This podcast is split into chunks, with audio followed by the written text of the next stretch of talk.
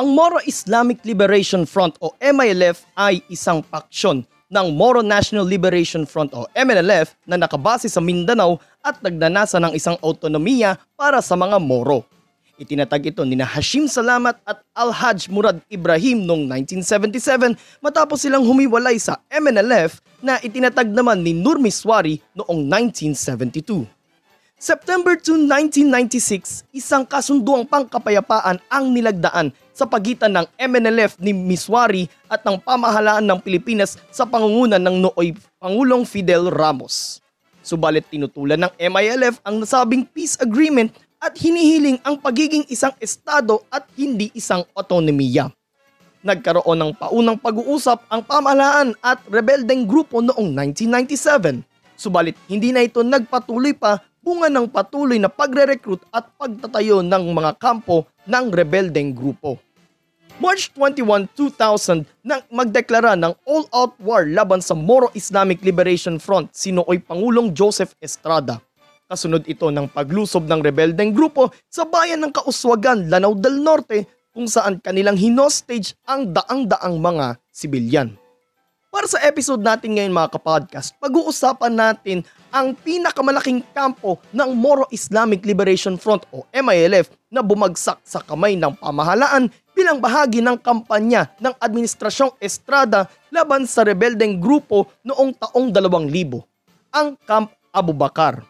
What is up mga kapodcast? Welcome to your Geographical Podcast Show.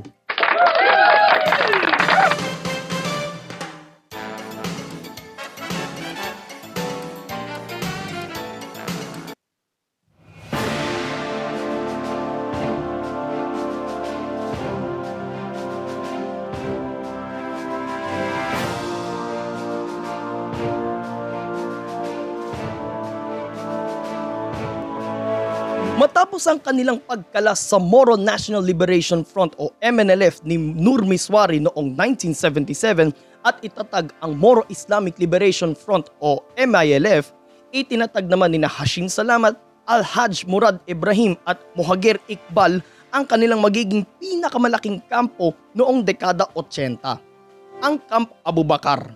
Mula ito sa pangalan ni Abu Bakar al-Siddiq ang unang Rashidun Caliph na siyang humalili sa kanyang son-in-law na si Prophet Muhammad. May lawak na aabot sa 13,000 hectares ang Camp Abu Bakar.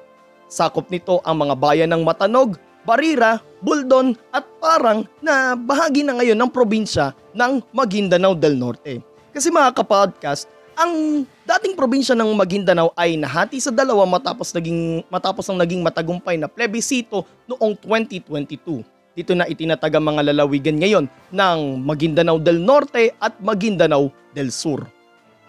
Tuloy tayo. Sa loob ng kampo makikita ang isang moske, paaralan, residential area, imbakan at pagawaan ng mga armas, palengke at isang solar energy system. Agrikultura ang pangunahing ikinabubuhay ng mga nakatira sa loob ng kampo at lahat sila ay nagbabayad ng buwis sa MILF. Matatagpuan din sa loob ng kampo ang isang bungalow kung saan nanunuluyan ang dating chairman ng MILF na si, na si Hashim Salamat. Hulyo ng taong 2000 nang isagawa ang Operation Terminal Velocity. Ito ang huling bahagi ng idineklarang all-out war ng administrasyon ni Nooy Pangulong Joseph Estrada laban sa MILF na layong i-take over ang Camp Abu Bakar. Sinimulan ang operasyong ito sa tatlong araw na airstrike ng OV-10 Broncos ng Philippine Air Force mula July 1 hanggang July 3, 2000 na sinundan naman ng mga pag-atake ng tatlong infantry divisions ng Philippine Army. Kasama rin sa mga pag-atake sa kampo ang dalawang, ang dalawang brigada mula sa Philippine Marine Corps. Sa isang banda, Binomba naman ng tatlong Northrop F-5 ng Philippine Air Force ang kampo na siyang sumira sa linya ng komunikasyon. July 8, 2000, napasakamay na ng puwersa ng pamahalaan ang buong Camp Abu Bakar.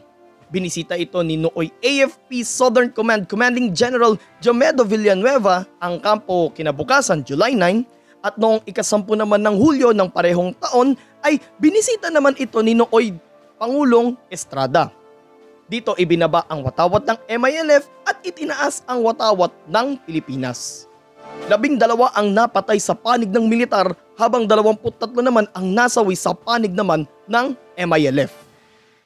Ang Philippine Army ang siyang namamahala ngayon sa Camp Abu Bakar na kalaunan ay pinalitan, ng, pinalitan nila ng pangalan at ginawang Camp Iranun mula sa mga Iranun na nakatira sa katimugang bahagi ng Mindanao.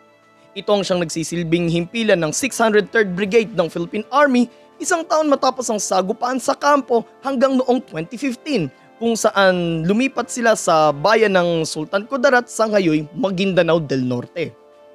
Kasalukuyan itong pinamamahalaan ng 37 Infantry Battalion ng Philippine Army.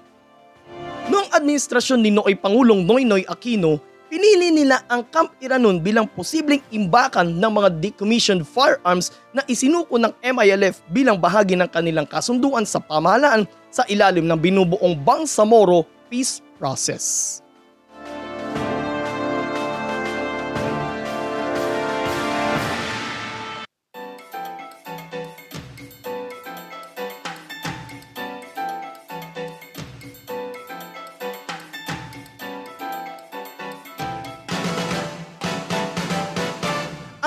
Abubakar ang nagsisilbing simbolo ng mahabang kasaysayan ng hidwaan sa pagitan ng dalawang paniniwala.